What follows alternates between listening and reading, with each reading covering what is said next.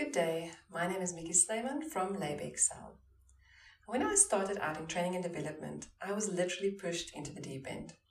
All I knew about employee development was that new employees needed induction training, that workshops can help keep employees happy, and that attendance registers are very important.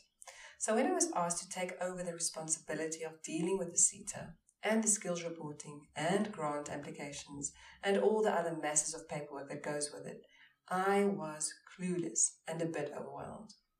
So, this podcast is for all the clueless and overwhelmed people out there who want to know the basics about SETAs, skills reporting, and grants, whether you are contributing towards skills levies or not. Now, how do you determine which SETA you need to work with? You will need to identify the core business of your company or the core business of each legal entity within your company. Each legal entity will need to be registered with their own relevant SETA under their own specific skills development levy number. If your company has more than one core business, for example, manufacturing and retail, you will need to consider which one has the greater number of employees, the greater salary bill, and the greater need for training, and then select the appropriate SETA. Next, I'll discuss the two annual skills reports that can be submitted to the relevant SETAs. It is important to note that the submissions of these reports are not compulsory, but there are benefits to doing so. The annual training report, or the ATR, provides information on all employee training that occurred in a company during the previous training year. This includes internal and external training and does not have to be formal accredited training programs that are credit bearing. For example, induction training or product information training could also be included in this report.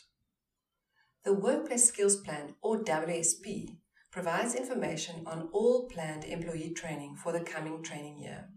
This would also include all types of training, whether it is internal or external training, and whether it's formal or not.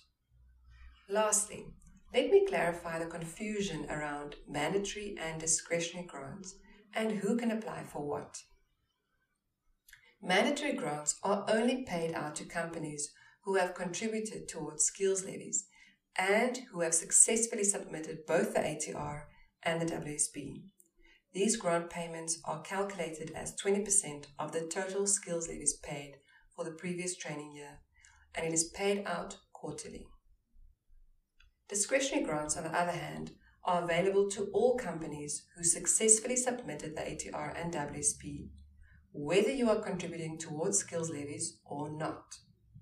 Companies need to apply for these discretionary grants that are only applicable to specific types of accredited training programs, including skills programs, internships, work experience, learnerships, etc.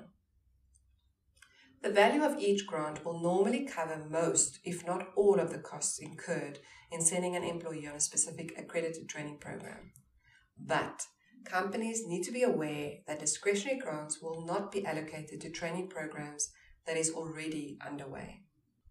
Now that you know the basics of SETAs and skills reporting, I really hope this will enable you to make better use of the benefits available to companies for employee development.